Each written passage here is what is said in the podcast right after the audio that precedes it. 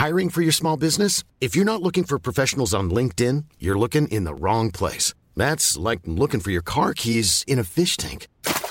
LinkedIn helps you hire professionals you can't find anywhere else, even those who aren't actively searching for a new job but might be open to the perfect role. In a given month, over 70% of LinkedIn users don't even visit other leading job sites. So start looking in the right place. With LinkedIn, you can hire professionals like a professional. Post your free job on linkedin.com slash people today.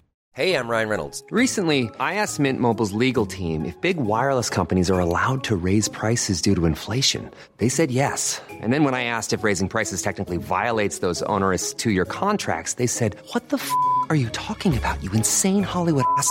So to recap, we're cutting the price of Mint Unlimited from $30 a month to just $15 a month. Give it a try at mintmobile.com slash switch. $45 upfront for three months plus taxes and fees. Promoting for new customers for limited time. Unlimited more than 40 gigabytes per month. Slows. Full terms at mintmobile.com.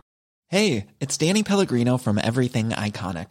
Ready to upgrade your style game without blowing your budget? Check out Quince. They've got all the good stuff shirts and polos, activewear, and fine leather goods, all at 50 to 80% less than other high end brands. And the best part? They're all about safe, ethical, and responsible manufacturing. Get that luxury vibe without the luxury price tag. Hit up quince.com slash upgrade for free shipping and 365 day returns on your next order. That's quince.com slash upgrade. Hey everyone, Michael Anthony here. Van Halen, Chickenfoot, Sammy in the Circle. But anyway, you're listening to the only podcast that is dedicated to breaking down the entire Van Halen catalog one track at a time. And the podcast will rock. Ow! Hello, baby.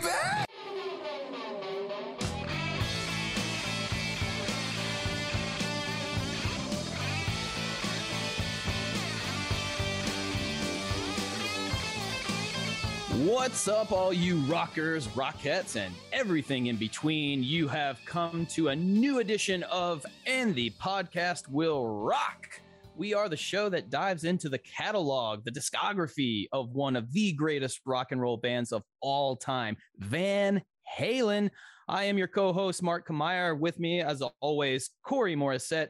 Corey, two things. How are you feeling? Did you beat the virus? And also, is it as hot in the Great White North as it is in the American South? Because I'm going to go ahead and say, no, it's not. There's no way.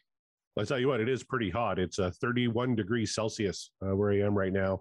Uh, I don't know what that equates to in Fahrenheit. I, I imagine it's uh, it's hot. It's hot. hot. Yeah, it, it's, it's hot. hot. and I am feeling better. Thank you very much, Mark. And thank you to all the people who reached out on Twitter and uh, wished me well in my uh, battle uh, with the Rona. Uh, it was kicking my ass last weekend pretty hard, but uh, I'm on the mend. Still pretty tired, but uh, ready to get my rock on here with, with, with some good buddies and listen to some Van Halen. There's nothing more uh, satisfying. Uh, the medicine goes down good when you've got a healthy dose of vitamin VH. So here's to uh, bringing you to a speedy recovery with some good old rock and roll. But you guys, I don't know if you heard it there just a second ago, but we are not alone. We have another guest, a very, very special guest with us today uh, from Maiden A to Z, the Iron Maiden show here on the Deep Dive Podcasting Network, one of our, uh, uh, you know, brother, sister channels, however you want to describe it, but also from the new Megadeth show, uh, So Far, So Good, So Pod. I hope I got that order right. Please correct me No. if I did not. Same as Eric oh boy. See, What is I, I see I had Eric from out of nowhere. Eric, Eric in do. my Eric in my it's uh anyway, but to correct me and to promote the shows and be our special guest, please welcome Jonatan. How you doing, man? Uh, nice to be here. Uh, first of all, you know, doing pretty good. It's hot here too. It's not 31. It's slightly below that, but uh, you know, I'm in the, I guess, less uh, great of an area, uh, white north or something. You know, and coming in from Stockholm now. And on a Oh, Saturday man. night, you know, it's it's nice for Van Halen. I'm thinking about that clip. There's a clip with uh, um, Diamond Dave when he's, he's sort of freebasing some kind of uh, spoken word rap.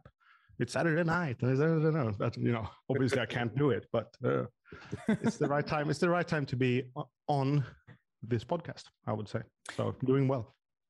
Absolutely, it is. And yeah, Yes. of, of Thank- course, the thank you for Megadeth podcast is called "So Far, So Pod, So What," which is Ah, easy. It's so easy close. only if you're familiar with the album. So far, so good. So what? Then it's kind of you know, but it's it's also the only Megadeth podcast out there, and I put Megadeth podcast in the title. Uh, you know, I kind of copped out on that one, uh, so that people, you know, random searchers can actually. so find it. people can actually find it and like actually know what they want. That's that's very very brilliant. We probably should have thought about that but hey you know what what are you gonna do? Um cool name, admittedly yes it is. It's actually it's a very very cool name. Admittedly my uh my knowledge on megadeth as one of the uh, big four of thrash is limited at best sorry dave no disrespect but uh, we're happy to have you. Happy to uh, uh, have a Megadeth podcast amongst uh, our ranks. That's awesome. But as a massive Iron Maiden fan, I must say it's very, very cool to get a Maiden A to Z podcaster on the show. So again, thank you for being here. Yeah, thank you guys. And of course, that's the main pod because me and Greg are sort of busy. So we're doing the Megadeth show as a monthly magazine type thing, you know, monthly fanzine. It's not weekly or anything like that. So Oh, I guess right on. I, guess- I guess first and foremost, I represent uh, the main pod. Then you know, Yes, in there you Maiden- go. coming in as a Maiden fan here. I didn't find Van Halen through Megadeth anyway, but I, I'm, I'm sure David Mustaine is a fan. I'm sure he must be. Hey, you never know. Maybe some of these guys are uh, uh, very steeped into all kinds of podcasts. So y- you never know who might grace our airwaves. Gary Cherone might even listen to our show just so he can uh, uh, take notes on how many times we talk about how bad Van Halen 3 is. And he's just he's just revving up uh, all the insults to come back at us uh, at some point. But hey, Gary, if you are listening and you want to be on the show, we will happily have you. Uh, but we're not talking about Van Halen 3, hopefully. We're talking about something else entirely. But speaking of talking about Van Halen, before we get into the show, Corey, I believe today is a significant day, the day that we are recording this podcast. Uh, please tell the listeners what is significant about this particular day. Well, if there was ever a day where we were going to rig the wheel, it would have been this day because today uh, is the 31st anniversary of For Unlawful Carnal Knowledge, which is an album both Mark and I uh, really enjoy. This is also our 31st episode. So the stars are kind of aligning. We're recording show 31 on the 31st anniversary of For Unlawful. Here's where we should get like a right now or a run around or a pound cake. That would be just fucking Oh. amazing. But Please. I, I Let's know see if the wheel if the wheel giveth, you know, then everything is definitely in line.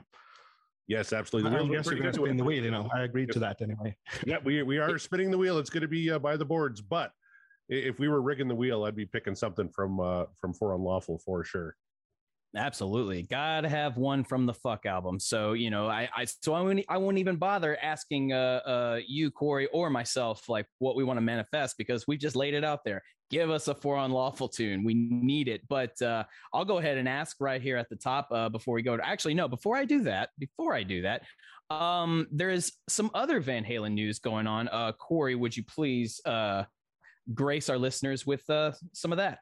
Absolutely. We'll get to the poll results on uh, last week in just a minute, but um, uh, Sammy uh, and the, Sammy and the Circle have started their their summer tour with Michael Anthony uh, just this past week. Uh, they're doing eight Van Halen songs as part of their regular set. Uh, so if you know, God bless Sammy Hagar and Michael Anthony for continuing to fly the Van Halen flag, doing eight tracks on there. But a good friend of ours, Mark Kelsey, who's been on the show, uh, somehow Yeah. ended up uh, backstage working with Michael Anthony's bass tech. And if you follow her on Twitter, she's got some great pictures of Mike Anthony's uh, bass rig. She got some pics and uh, even some shots of, Sammy backstage. I guess he came backstage and danced with her a little bit too. So, um, They did the Cabo Wabo, she said. yes, we got to get Kelsey back on the show to hear all about that. How did she get, uh, you know, working with uh, Michael Anthony's bass tech and the tremendous time she had with Sammy in the Circle? But their tour has started. Um, if you're in the continental United States, I would recommend uh, traveling to go check them out. Mark, I think they're coming to Houston. I'm not sure how close that is to you, but uh, you might have an opportunity in September to maybe check them out. I can tell you straight up because uh, my lady Christy and myself took a trip to Houston uh, this past year to see a band play. Uh, that is a, a roughly a 10 plus hour car trip. That's nothing. Um, it, uh, well, it, it wasn't nothing, but it was, uh, the show was worth it. Let me tell you that it was, it was worth the trip. Uh, we got to see a friend of the show and uh, guest on the show, Jeff Saunders. So that was nice. That was nice to uh, actually get to hang with him and uh, see the band The Midnight play. But uh, it's a trek, to be sure. It is a trek. However, I'd be willing to make that journey for uh, Sammy and the Circle, of course. And I would find a way. I don't know if I have the same uh, charm and charisma as, as our friend Kelsey, but I try to find a way to get to the boys so that I could let them know, hey, not for nothing, but uh, I co-host a Van Halen podcast, and I think you guys would really be into it. Especially Michael. Like, I just want to, I just want to high five Michael and be like, "We love you, dude. You keep doing what you do." Yeah, it's great. Yeah, and Michael knows about the show because he recorded that little bit uh, for the beginning. That's true. He know he knows. So now I get to ask him. So Michael, did you ever uh, did you ever check out the show? Did you? What do you think? He said he put him right to. there on the spot. Yeah, he promised he was going to. So try and make that happen in September, Mark. Uh, and, and by all means, everybody should head to the Van Halen news desk. Uh, there's some great live clips of uh, Sammy in the Circle this past weekend. Uh, Mike absolutely killing Unchained uh, from Mansfield. Yes. That that's on there, and another clip of him uh, killing Ain't Talking About Love. So uh, God bless you, Mike Anthony, Sammy Hagar. They're they're flying the Van Halen flag. Uh, they're doing uh, eight tracks out of 16 or, or, Van Halen on the Sammy in the Circle tour. So that's fantastic.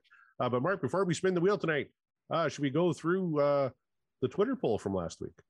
We should. Let's let's have a, a, listen to what the people are saying about the poll. All right, the last, poll results. Last I have week. a question also for you guys. Absolutely. Go oh, yeah, I'm, temp- I'm tempted to ask uh, because this is like this is a thing that's a divide in between Europeans and Amer- uh, North Americans. That oh. how long is a long car trip? We talked about ten hours there. That's definitely very long for most Europeans. I mean, Sweden is kind of spacious. You know, it's kind of big, but I would say anything above two hours, we consider a long car trip. What about really? you guys? It must be more, right?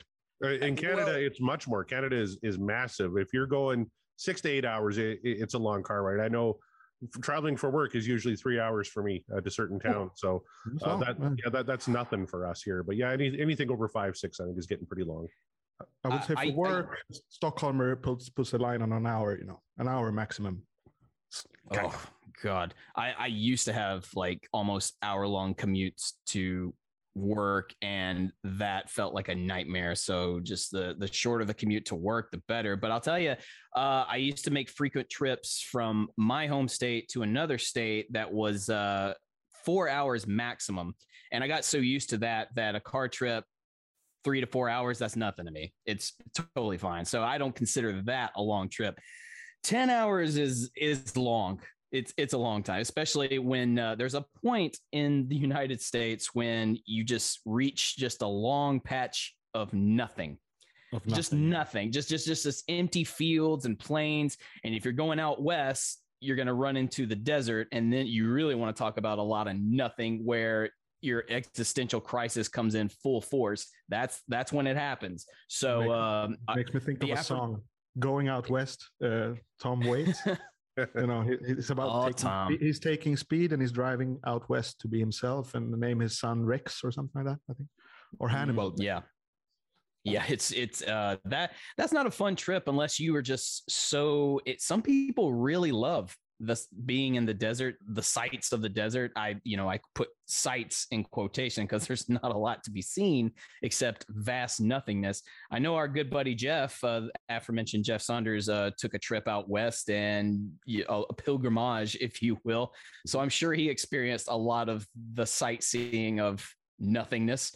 Um, but hats off to you, Jeff. Uh, we love you, buddy but yeah so 10 hours 10 hours plus even 8 hours is a stretch for me. So i uh, unless you just really enjoy car trips i don't recommend just take a plane unless the plane tickets are vastly expensive which these days they are. And we don't have a fun uh, you know railway system like uh, you know the better countries too. That's all I'll say. That uh, we really should invest. So, it, it, but that you didn't come here for travel talk. You came here for Van oh, Halen talks. So, Halen, Corey, yeah. please let's hear some of those uh, those uh, poll results. All right. Well, last week we did Drop Dead Legs off of 1984, and I'm happy to report that it's 94.4 percent what dreams are made of.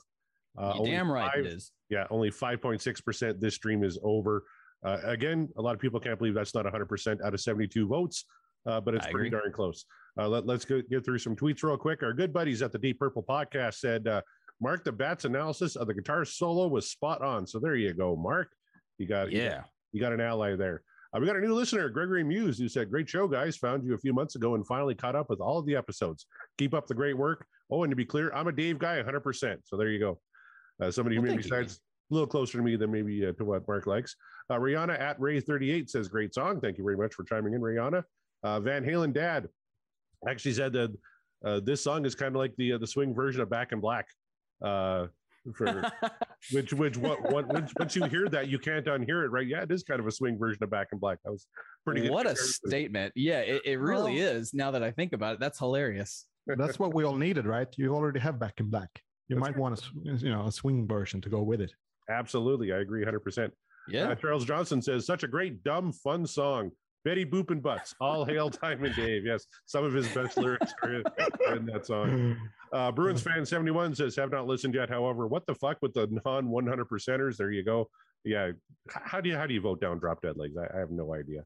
Uh, Tom, friend of the show, Arm Brewster, who uh, I want to give a special shout out tonight. Uh, he just lost his uncles. We just want to say, Tom, we're thinking about you, and uh, you know, hopefully, uh, hopefully your uncle is uh, gonna bless our wheel here today. We're gonna get something really cool for you.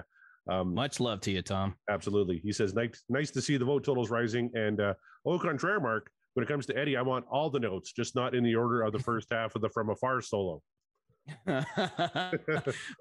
Look, as I said, it's not a bad thing to get all the notes. It's just uh, sometimes it's just it feels a little inflated. It's it's fine. It's okay.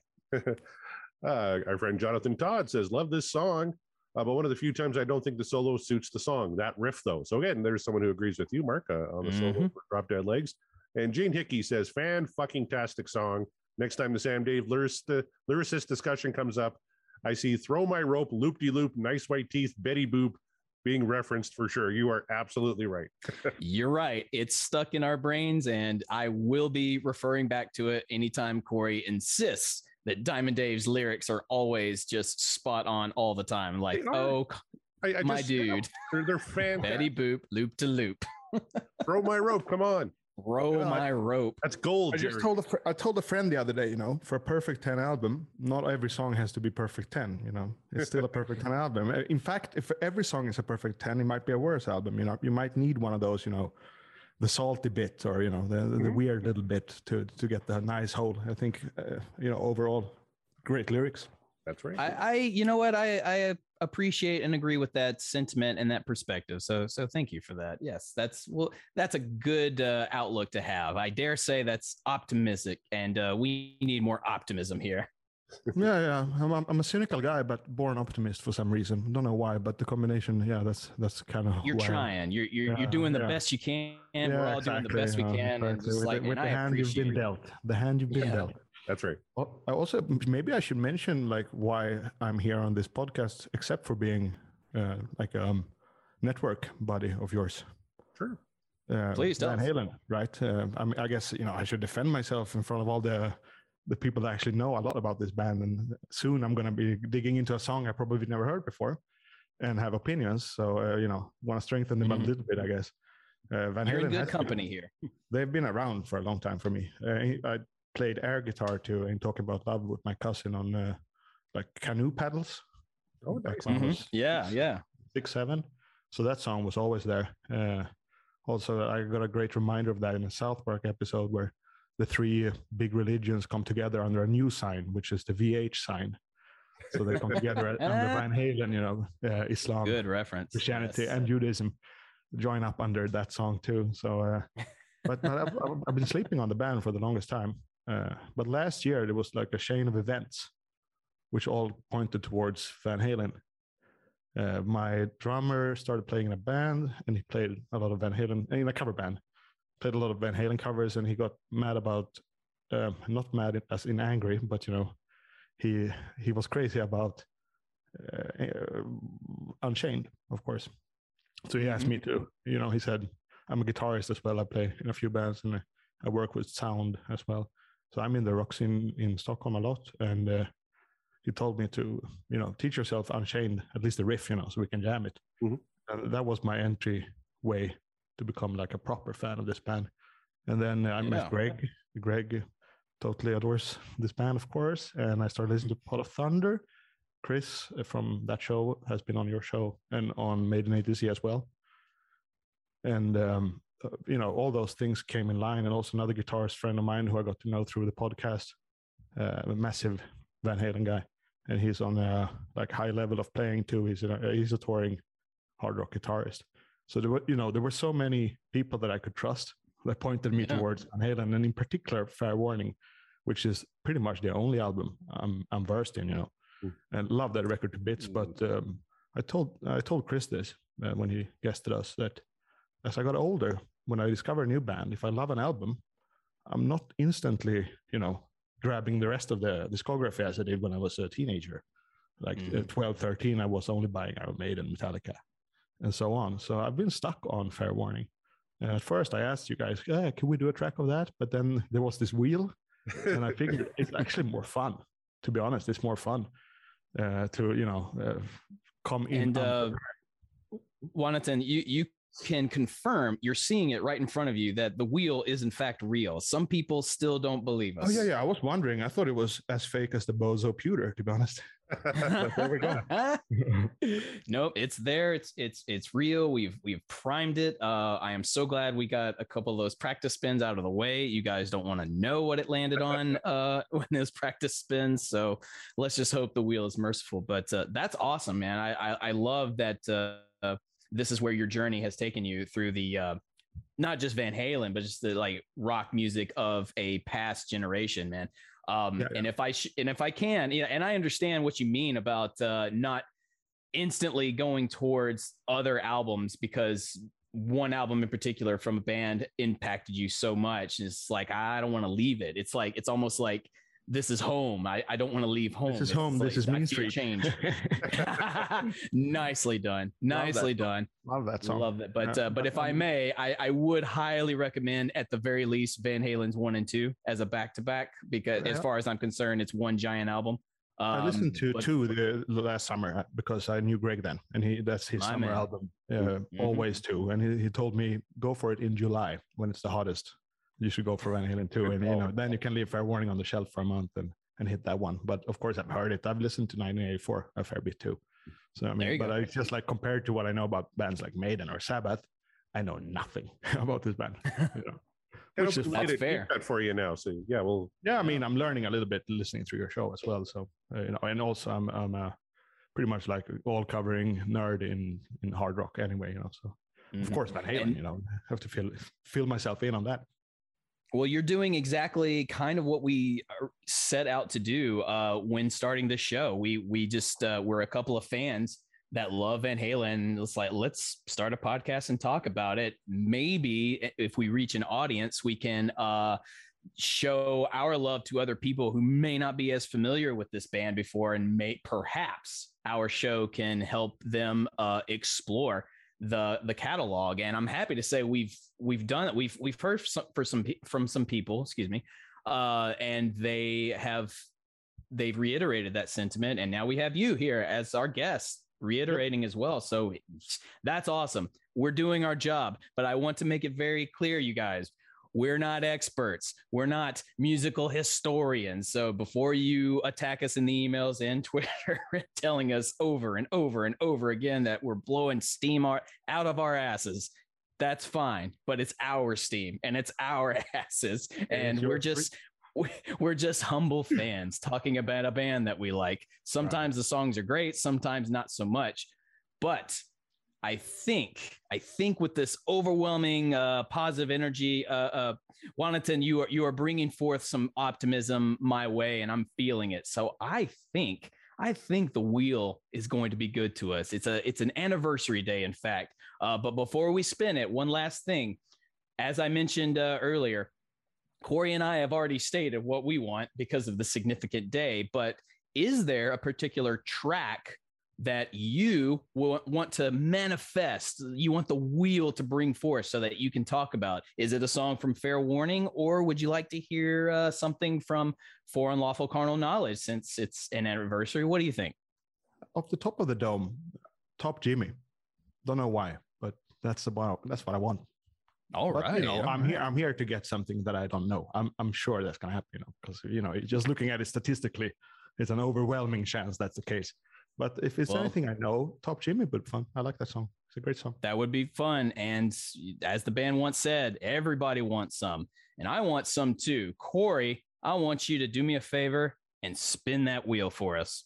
Yes, sir. Let's give it a few shuffles here and take it away, Sammy. Here we go.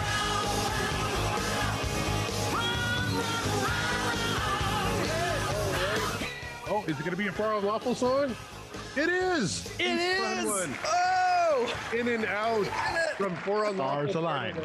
That is amazing. On the 31st anniversary of For Unlawful and our 31st show, and we spun In and Out from For Unlawful.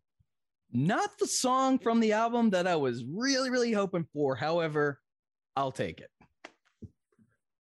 Uh, John, do you have any? uh Have you heard uh, For Unlawful? Don't think so. So I mean, uh, those three albums I mentioned are the ones that I, you know, I can actually navigate around. I might have heard it, but it's not registered in my head. So chances are, uh, you know, which was probably going to be the case anyway, that this would be the first time I hear this track. I don't have any memories anyway, pointing otherwise. You know, Awesome. Well, it's kind of a down and dirty track. Hopefully, you like this one. Uh, For Unlawful Carnal Knowledge, uh, named by Sammy Hagar when he found out that that was uh, an acronym that was used way back in in, in olden times uh, that that begat the world the word uh, fuck. Uh, he just wanted to call an album "Fuck" because that sounds cool, right? It was released June seventeenth, nineteen ninety one. Recorded at fifty one fifty, as uh, most albums were. Uh, produced by Andy Johns and Ted Templeman. Um, Of course. yeah, uh, it's triple platinum. I think pretty close to quadruple platinum here. Uh, hopefully, uh, th- this episode will help push it over the edge and get it to four million copies sold. Uh, there were some big titles released off this one, Mark. If you remember, Pound Cake, uh, Top of the World, Right Now, Run Around were all pretty big songs. I do. Uh, in my youth, this was, and I'm I'm dating myself a little bit, but this was the album of Van Halen that was very very prominent uh, in my youth because you know by the time it came out, I was a youngster and I was finding my way through Van Halen. Now, of course, the radio back when we were listening to FM radio before it was whatever it is now. Uh, the radio would play classic Van Halen songs all the time. So it wasn't that I was ignorant to the catalog of Van Halen at the time, but For Unlawful was the album that was out. That was the album that was sort of uh, the Van Halen sort of soundtrack to my youth at that point with songs like Pound Cake, with songs like Right Now, A Top of the World. That I mean, that was just those were my jams. So I have both a nostalgic love for the the album and then I have just just an appreciation just for what it is and what it where it is where it lies within Van Halen's discography. So I'm and I and I do know this song as well, In and Out. Uh, it's not my favorite from the album, but I I enjoy it. So this is I'm really excited to hear this. cool. This All is right. 1991, right? Yes, sir. Yep. Was it- uh, Yeah, I'll, I might have some questions for you guys about that later, but I guess you know we're dying to get into the song first. I guess. Yes, 91, I- the year before I wonder where the graduated high was. school. Oh mm. boy, That's how old I am. really dating myself now. All right. Here we go. Here's a little In and Out from 1991's For Unlawful Carnal Knowledge.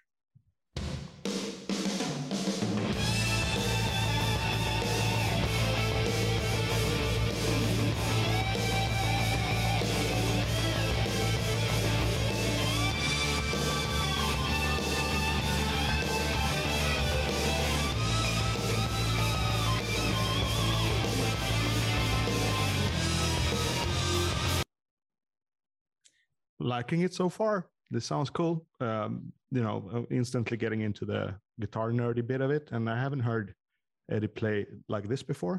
It reminds me a little bit of early Dave Murray, actually. You know, fittingly enough from uh, from Maiden, which is a much less technical approach, but very singing. You know, Mm. uh, th- those bends are like almost like a vocal melody right from the top. Oh, very, yeah.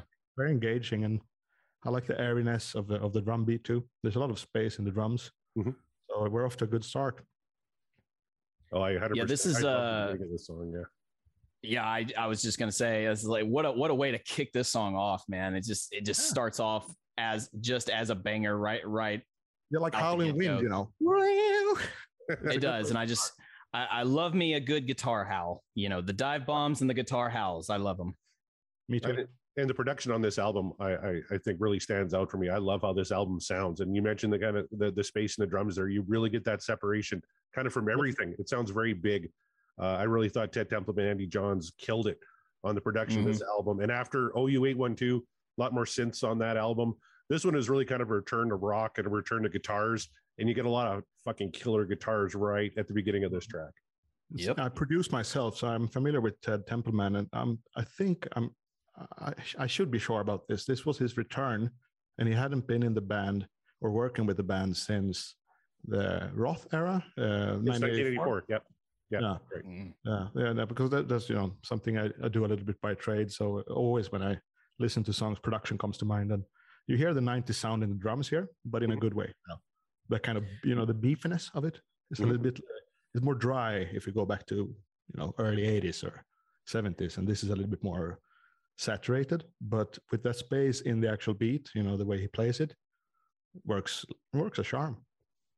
perhaps that's why uh, they got Ted to come back as a way of uh, returning back to the sort of the the uh, classic rock sort of sound that Van Halen. Uh, not to say they didn't have it beforehand without Ted, but it's like uh, it's like we need your touch for this one because we're uh, we're trying to go trying something new, but we're we're going back to uh, a familiar form. That's just my guess, but again, I'm no historian, so I don't know for sure.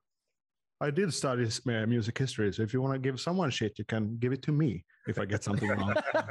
I mean, Of we course, we had I Eric mean- Sinich from from the Van Halen news desk on the show, so it's like if you're gonna throw any shade at us about that, talk to him. He's the historian, do the that. literal Van Halen historian. If you get shit wrong, you know, just uh, just call me out. All right, let's oh, keep Oh, it they going. will.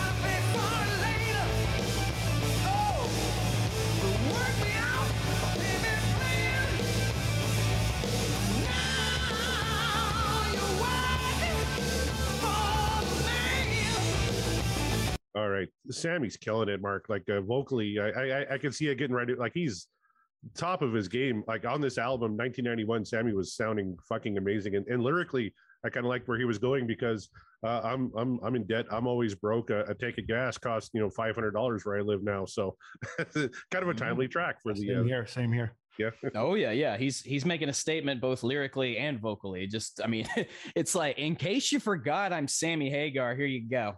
Killer verse. Uh, I am familiar with Montrose, so I am familiar with Sammy, but not in Van Halen. Not really. I haven't listened to that a lot, and I'm surprised on how right it sounds.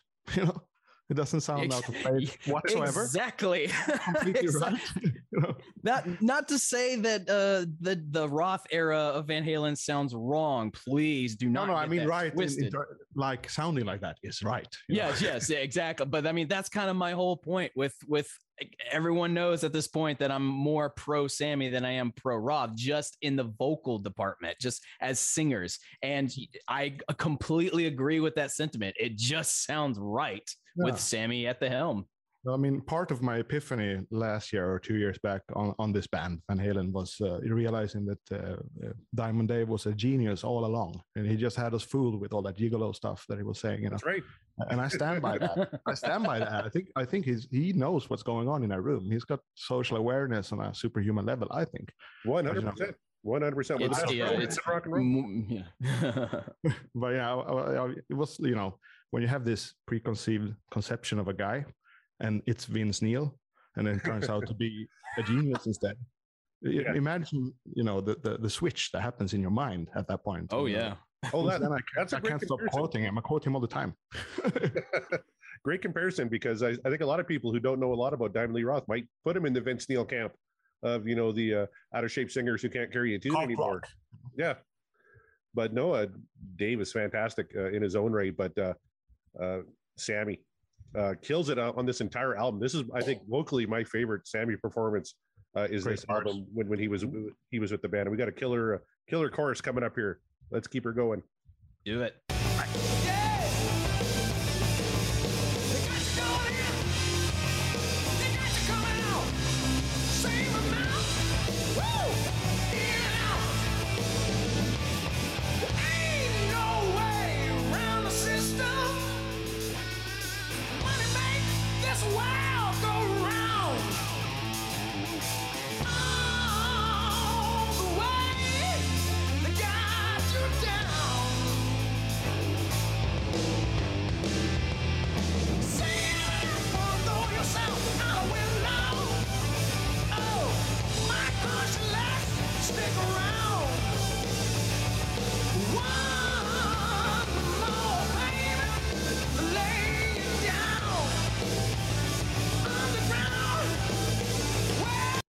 Sorry, I was getting so into the song, I forgot to pause. Yeah, it. me too. Me too. I was hesitating whether or not to stop it actually at this point.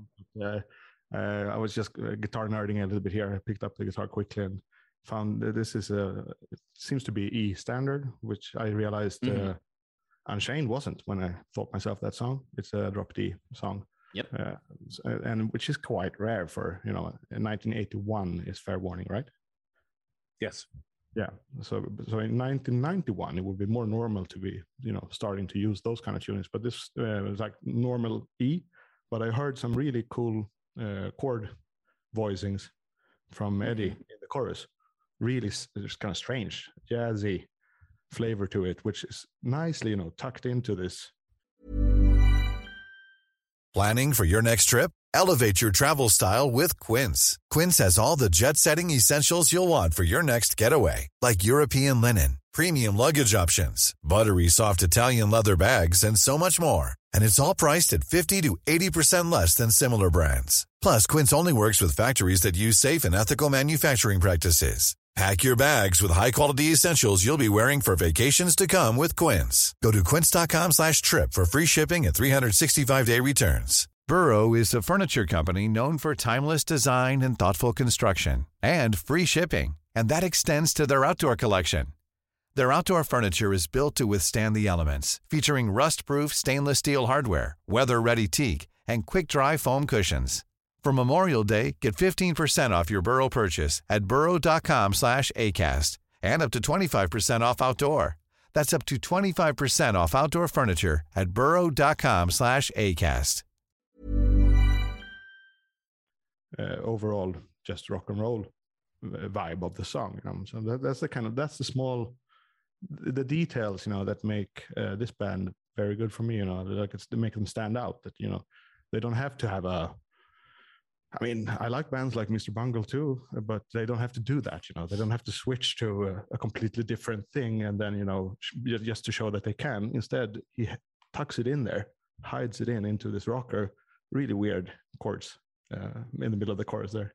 Something I noticed immediately. So yeah, That's it's just something Eddie's crap, you know? pretty. Yeah, he, he's pretty fantastic about doing a lot and making it seem like not like he's not doing much of anything, but he is. There's there's a there's a master at work in there. Um, I was just so wrapped up in the the groove of the rhythm section that I was just. It, it took me a minute to realize it's like, oh, Eddie's Eddie's back there very prominent, but he's just he's kind of doing his own thing, but it's still flowing. It's still vibing with how the song is structured because well i mean he structures the song essentially like that's how van halen seems to work um but uh yeah he's just there's a lot he's doing kind of back there ornamentation if you will uh with uh with the riffage and uh and just the strong rhythm section just keeping the drive going michael's doing it just sounds like he's just taking the bass for a walk and uh it, doing what he's doing but and then you know And not to be outdone too, you know, the vocals. yeah, and then and then there's Sammy. You know, Sammy's just like really holding it together. Well, I would say Sammy and Alex both are really holding it together. But I mean, like, Sam or uh, Alex won't be outdone. He's like, I'm still gonna give you my special group, my special uh, uh flavor. But It's a- oh, when you have that lineup, you know, Pantera, Black Sabbath, uh, it's a classic rock lineup, sort of. You know, when you have a, a lead singer that doesn't play anything and you have one guitarist. Mhm. When you have that lineup, you you you got to be full on on all four fronts. Otherwise, you, you're going to be able to tell, and you should probably be a power trio instead and get rid of that guy. You know, uh, so Yeah. I mean, I'm a, good big point. Pantera fan, so I, I believe they do that too quite well. You know, in terms Mhm. of uh, moving all the four corners forward. Uh, not, I mean, not necessarily at an equal speed, but at an equal quality. You know, and that's Oh, you know yeah. when you were talking just now, I realized, yeah, I was into that and that and then that and then that. You know, so it's, you know, it's uh, it's a lot to take in on the first listen, but uh, it's also pretty damn good so far.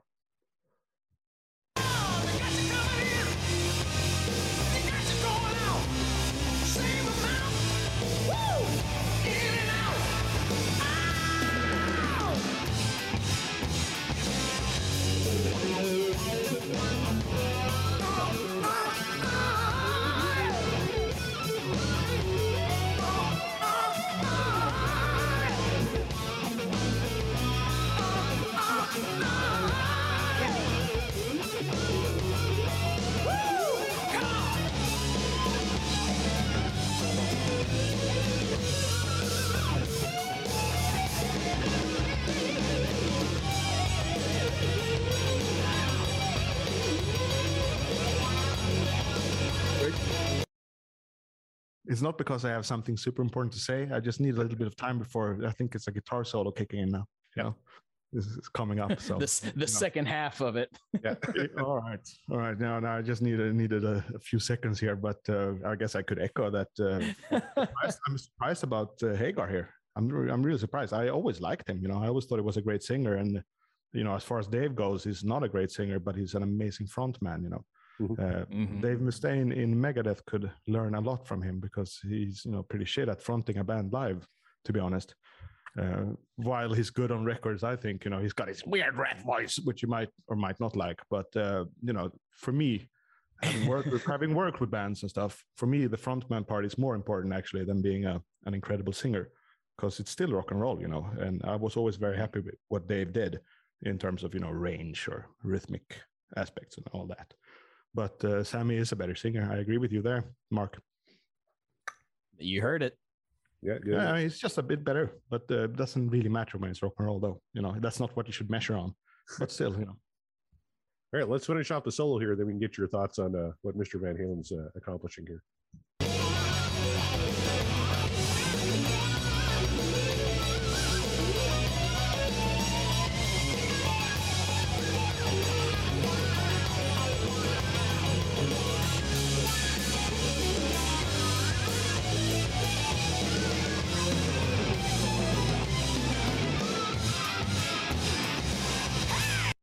Right, Mark, your thoughts.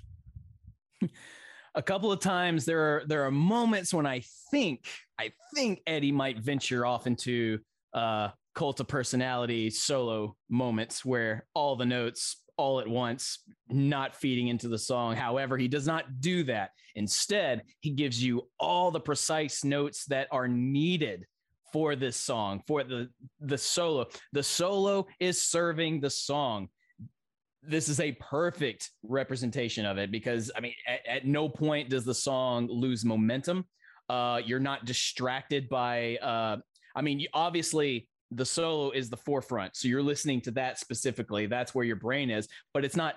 It's not so intrusive that it's taking away from everything else happening because you still have Alex, you still have Michael holding down, you even still have Sammy throwing in a few kind of uh I don't want to say uh Roth level sort of you know howls and little like sort of ah, ah, zoop, bah, bah. he's not he's not doing that he but he's just he's he's being Sammy and he's just making sure you remember he's still there You gotta do your um, because percussive you know, percussive vocals. You know, Hetfield yeah has his, yeah yeah Hetfield has yeah. Tom G Warrior and Celtic Frost has his ooh, and uh, I mean apparently then Hagar has his uh, what was it? Oh hey whoa something You like know, that. You know, it's part of the he's show. got his he's got his perfect uh uh sort of like um high register sort of howls in a good way you know? I mean dave has his howling too but his are more specific. Uh this however uh does not none of that uh distracts from the fact that uh you know eddie is giving you just this rip roaring solo that fits the song and that's what he does best man.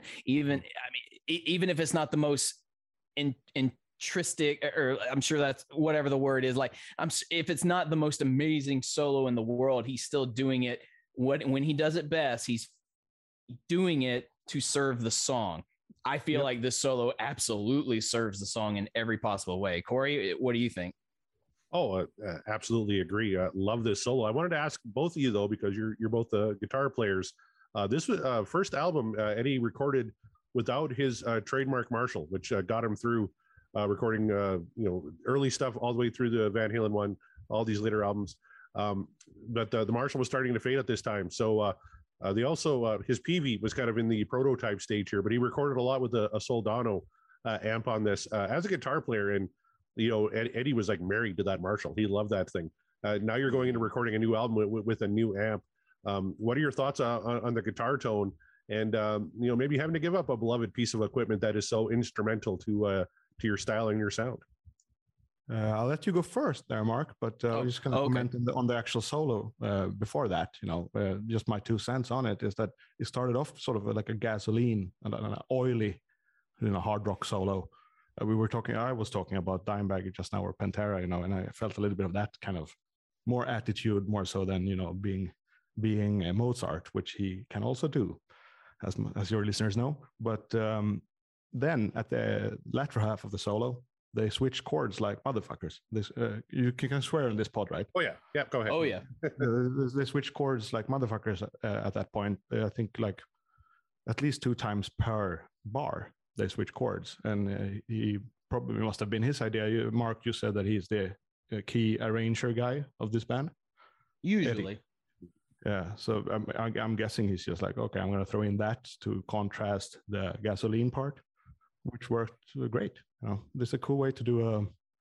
It's sort of like one man doing two jobs in one guitar solo. I would say.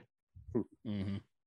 Um, as far as the amp goes, there may be a subtle and and I'm sure uh, producers or extreme guitar enthusiasts might be able to tell you the subtle differences, but there, there's probably like a subtle difference in tone uh, based on what we're used to hearing from from Eddie uh, as far as his guitar playing. But a, but honestly, sometimes that just sometimes you just chalk that up to how the uh, production quality is. So sometimes if you have a producer that's going to mix it a certain way, uh, to me, even if it even with a uh, new set of amps that uh, he's he's recording on for this album, he still is able to maintain his signature tone. Like when I listen to this, when I listen to any song from this album, it's like, yeah, that sounds like Eddie because It's the in the man just fingers. he- it's it's in the fingers. He's got tone in his fingers, tone of the gods, if you will. Uh, and he wants you find your sound, and this is very hard. I'm sure, uh, uh, Jonatan, I'm sure you can uh, attest to this. It's very hard to find your own signature sound from the guitar and be able to stick with it. Um, a lot of lot of bands go pr- most of their careers without it because it's just like, well, it's either going to sound like me or it's just going to sound like it's supposed to say. I don't know. Yeah, Um, but Eddie- bands- Sorry, yeah, I'll let you finish first. Oh, I was just, I, I was just, I was just gonna say, like Eddie found his sound real early, and it's hard, and just because of the way he plays, and it's the way that you know he's uh, his particular way he likes to do things, he made that sound work. So even if it's a new amp, it's still Eddie. It still sounds like Eddie to me, anyway. Right. Yeah. Uh, for me, the thing is, I, I got interested in sound as I think many uh, producers or uh, uh, front of house engineers and monitor engineers they get introduced by actually, you know, um, dialing in uh, your amplifier. My, my Marshall, Mm. uh, actually, I played a 5150 back those days, and uh, I also I didn't mention that that for me, uh, Eddie's rhythm sound was always something I went for, even not being a Van Halen fan because I, I just liked it. You know, there's there's a few out there. You know, you have the treble heavy kind of almost screechy Tony Iommi rhythm sound, and then you have the scooped Hetfield sound without no no mids in there.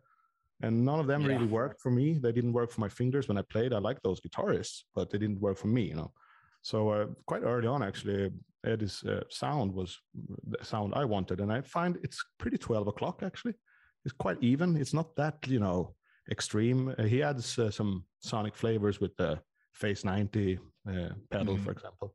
But overall, you know, I think he could plug into anything, to be honest, and make it sound like Eddie. Uh, because it's not a complicated sound, not really. The everything he's doing is weird tricks, you know, uh, like uh, intro to uh, Mean Street. What the hell is going on? Yeah, it's just like play, playing drums on the guitar somehow, you know. So yeah, I mean, I, I don't think you can stop that guy. No. Not really. Doesn't matter what you plug into.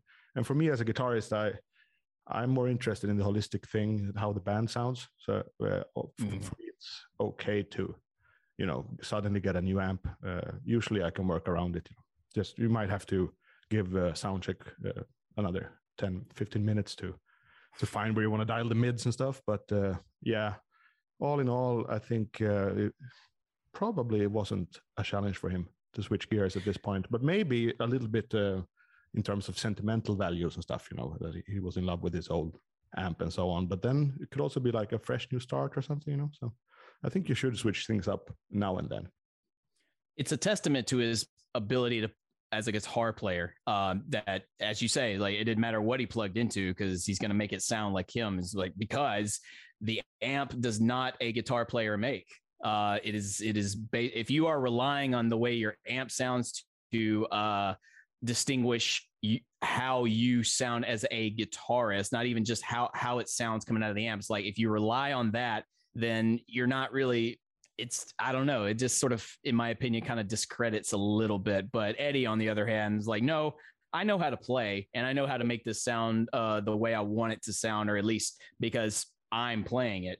Um, and there's like, there's plenty of. I'm sure Jimi Hendrix probably. It, it didn't matter what amp he used. It's like, no, it's going to sound like Jimi. It's going to Yeah. sound like. Uh, uh, you know, uh, just I mean, there are various guitar players where you know who they are based on how they sound. And would you know that uh, they're not using the same amp twice? Probably not. Maybe depending, but I mean, it's just it's all about uh, your playability, and it's just the way it's. Uh, you just find your tone wherever you can, and Yeah. sounds to And me like Eddie just knew how to find it. on your previous note too a lot uh, you're right uh, I, I can attest to that most bands don't found don't find any identity in in their sound uh, it's not like they go about with a, a guitar tone that has no identity but they steal an identity from you know another Yeah, Another- there you go. and i think i i kind of tried to you know pull a fast one on everyone by by taking it from eddie while i wasn't listening to his music. I was listening to his to his uh, you know eq and all that kind of technical stuff back then. Uh, but you know i mean even as a rhythm player it's unmatchable i would say. You know you you can't get that sound even by buying all the stuff you had. The actual stuff you had you can't get that sound anyway you know. I think no one will be able to. Well said. Let's keep her going.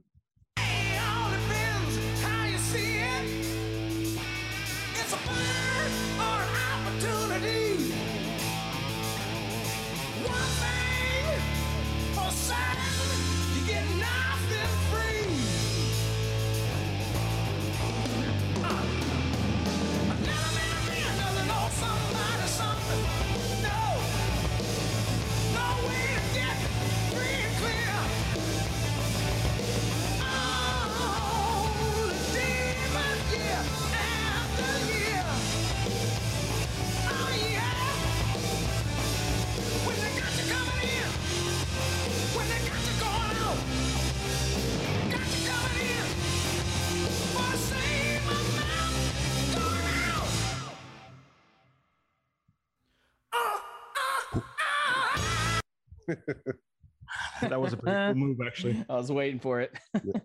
Yeah, cool move. Uh, because I was feeling the the for the first time uh, in this listening session that the song was uh, getting a little bit pumped out after the solo. I, I didn't particularly like that uh, bridge bit they did. Uh, felt very stock to me, uh, just random. But then when the full tempo kicked, it was already pretty cool. And, and now with that trick in mind, I already forgot about that transition that was from the solo back to the song.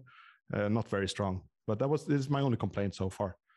Uh, vocals still kicking ass basically. Mm-hmm.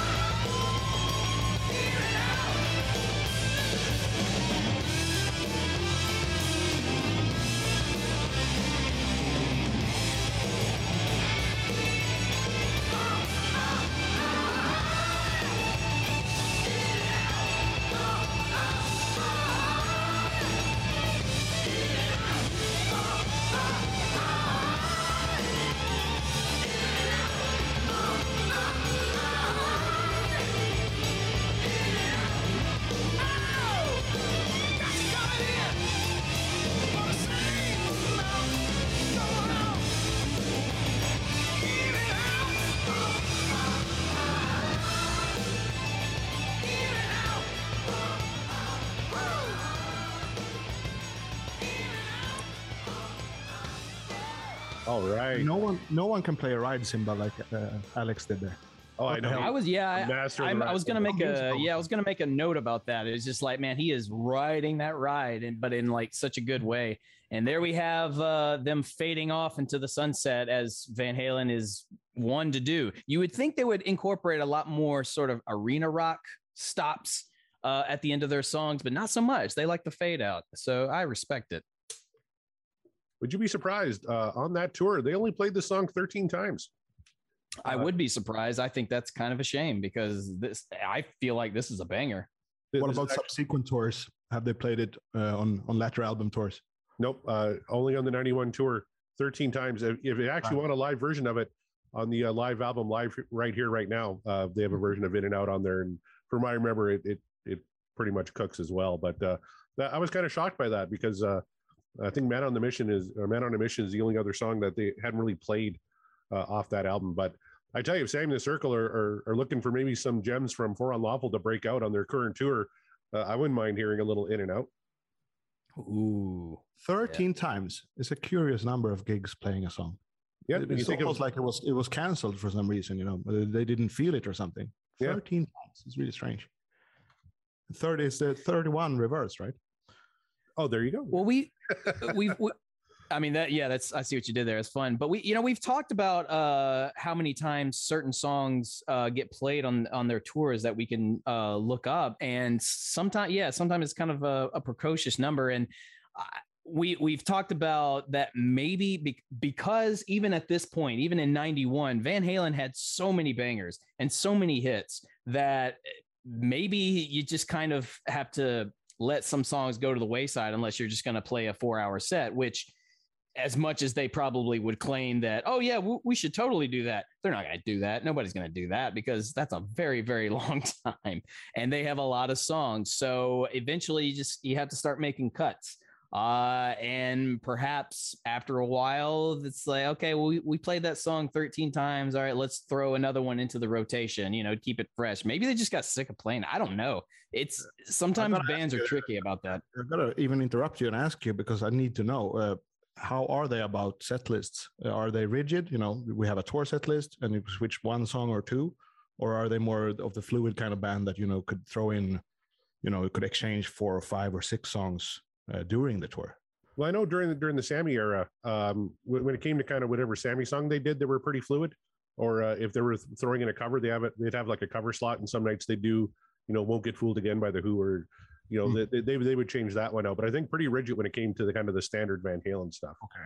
Yeah, Mm. because you see that sometimes in Maiden that they put up uh, a song from the new record and they play it for not 13 shows but like two shows, and then it's like no, not feeling it, can't do that song, and then they replace it by probably Wrathchild, always Wrathchild, but um, you know. Uh, I don't know the Always modus operandi. I don't know the modus operandi of of uh, of the Van Halen boys here, but uh, you know, I guess most bands in in you know the, the semi classic uh, rock era, which I would say, you know, 70s, 80s or something. I think most of them were pretty rigid with the sets. They didn't do like uh, jams or, you know, they didn't go Grateful Dead on it or anything like that. Oh, thank God. But uh, no offense to Grateful Dead fans, but um, I, I, if I'm not mistaken, uh, Corey, I think you can fact check me a little bit. I, um, during Sammy's time, I don't think he was very keen on doing Roth tunes. Am I right? Yeah, he, he wasn't a big fan of doing them. Like they, they would do Jump, uh, pr- pretty much every show. I think that, that that was the one. Uh, Ain't talking about love was another one they they they did quite a bit. But yeah, he was they they did certainly did more Sammy songs. He'd only do like two or three Dave tunes on Yeah. tour. If you like Ain't Talking About Love uh, and you haven't heard Sammy do it live, you should because it's awesome. It makes the song so much better than it already was. Yeah, I said it. Will do. Will do. Interesting challenge. I'm All right, just I'm I'm speaking to everyone out there. It's fine. But yes, do it. But Mark, we got a piece of business to take care of here. We got a vote on In and Out from For Unlawful. We do, we do. Okay. Well then, uh, we're going to uh, put him on the spot because you're our guest. Uh, one of ten. Would you uh, consider in and out from for unlawful carnal knowledge? Uh, what dreams are made of, or for you was this track? Did was the dream over? And here's a, a clenched fist. Which way is it going to turn?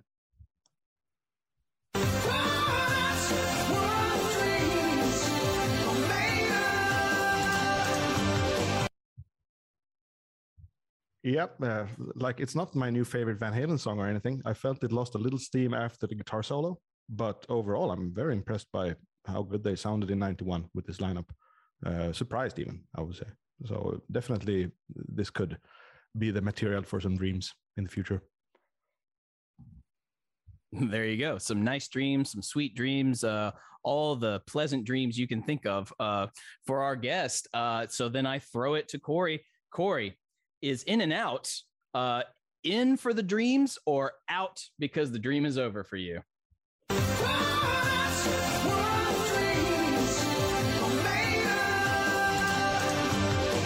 I, I always really dug this track. This is one of my standouts from For Unlawful. It's not my favorite cut on the album, but the, the band sounds great. Uh, the production is top notch. I actually really like that transition mid verse. Uh, you know, when when when Mike and, and Alex really kind of get into it and really jump that up a little bit mid verse, I, I think is fantastic. Lyrically, this song worked for me. Sammy sounds amazing.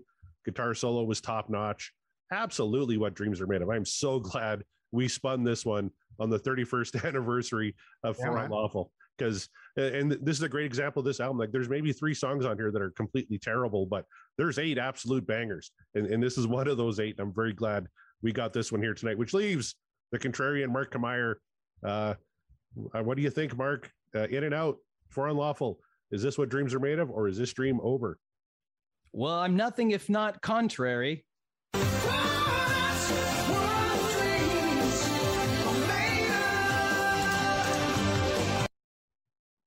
but just not this time because yeah uh i've mentioned before i i this is one of my favorite van halen albums uh it was very prominent when i was a wee lad so naturally it's ingrained into me uh and this is one of the bangers as corey said if there are three duds there's at least eight awesome ones this is one of them down and dirty in and out i don't really have a lot to say about it other uh, just to reiterate what uh what my my co-hosts have talked about. This is just this is just a good track. I talk a lot about uh what you want in a good just banging Van Halen track and I feel like this one checks all the boxes and especially the box that I in particular really love which is uh letting Sammy just do his thing, just do his vocal thing. People need to realize that, and I'm sure you do. I'm sure lots of people, it's been enough time. People know that Sammy Hagar is a fantastic vocalist, but it bears repeating, especially when the Van Halen talk comes into play, because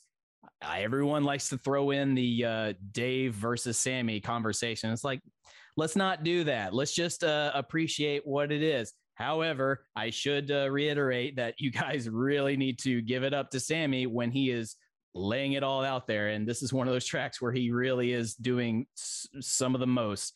But that is not to take away from the rest of the band. Like I said, the rhythm section of Michael and Alex is solid. What a solid groove that they have pretty much consistently throughout the song. And then Eddie, need I say more? That solo even if you weren't digging the rest of the songs for whatever reason, that solo is fantastic. That solo just really brings it in together. Sometimes a solo can save the song that we're not so much digging. This is not the case. This solo just brings the song up, it elevates it to a new height, I think. Um, yes, In and Out from the For Unlawful Carnal Knowledge album is is truly a banger.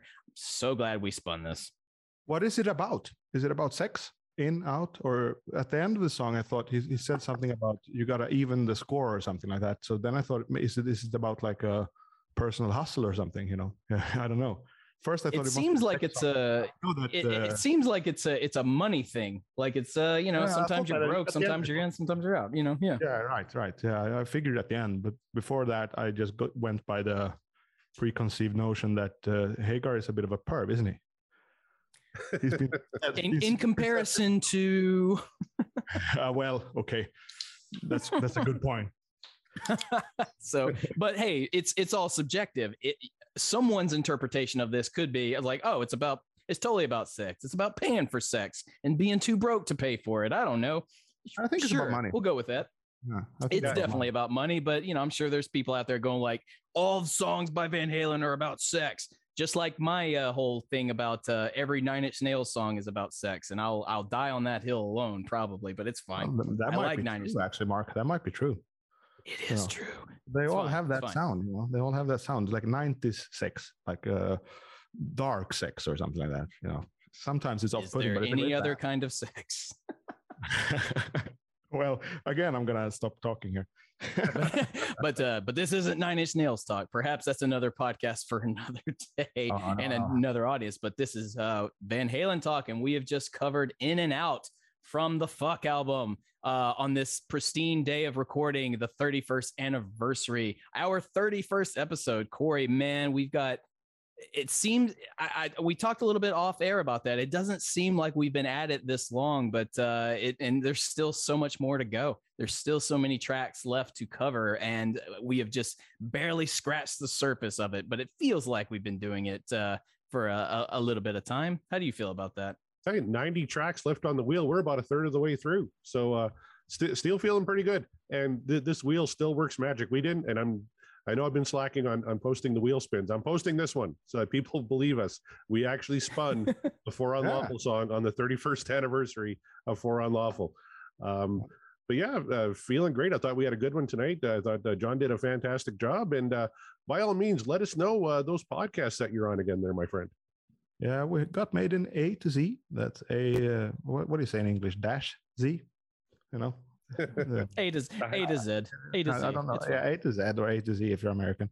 and uh, my co-host is actually American. Yeah. And then uh, so far so pod so what with uh, Greg Di Pasquale who was on uh, on that terrible song you did together a while back. Oh, poor Greg. We'll have you back. We, we How many promise. say I? That was the title. You know, How many even the say I? title is yeah. But uh, I, I want to thank you guys too um, at this this is a particular um, thing because you introduced me to this album in a way you, cou- uh, you couldn't get a more royal introduction to to, to a rock album than this, you know. So it was, it's quite inspiring actually to hear this track, um, you know, outside of of the rock and roll podcasting and uh, Van Halen world. Uh, so thank you guys. Um, you know, I'm probably gonna get some good ideas coming, uh, you know, the forthcoming days Awesome. From this experience. Yeah.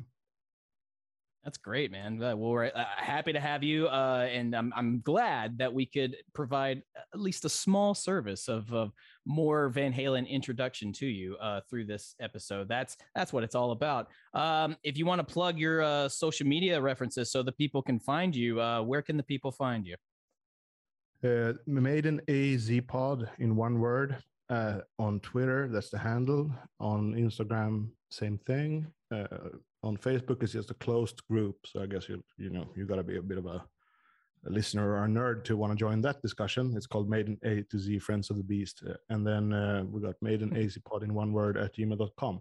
Uh, for so far so pod so what it's those words in one word at gmail.com and uh, i think so far so pod on twitter you know it's pretty new it's pretty fresh but i think it is yeah and also i mean it's on the same network anyway the the incredibly nice and uh, ever rad deep dive podcast network Yes, absolutely. I'm joining that Facebook group. You just wait. Uh, Corey, where can the people find you, and where can they find the show if they don't know already?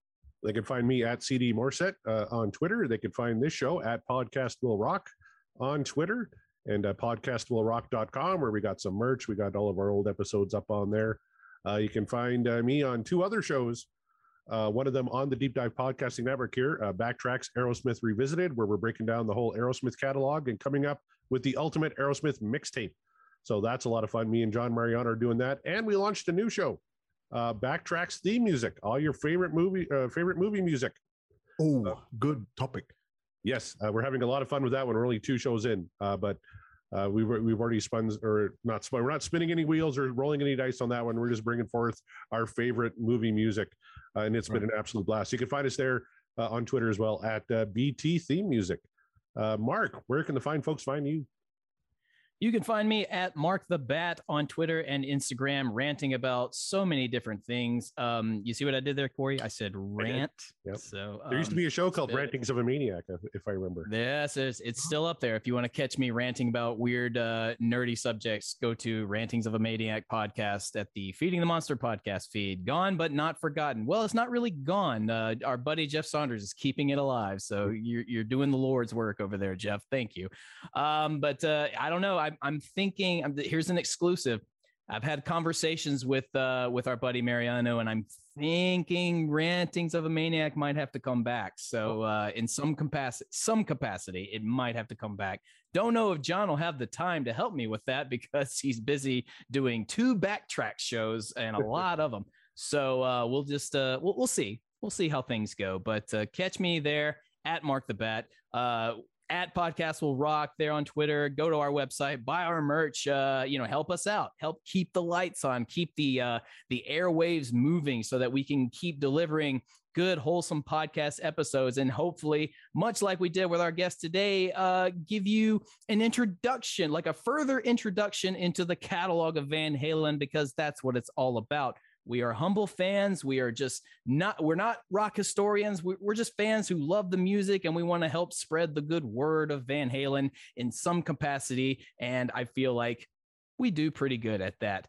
That's the show. Thank you all for tuning in. Be sure to subscribe, share with your friends. I'm sure you got friends who are Van Halen enthusiasts. They need to hear the show. Spread it so that Michael Anthony will definitely hear us. And, you know, maybe he'll want to join. Maybe he'll have uh, some conversations to be had.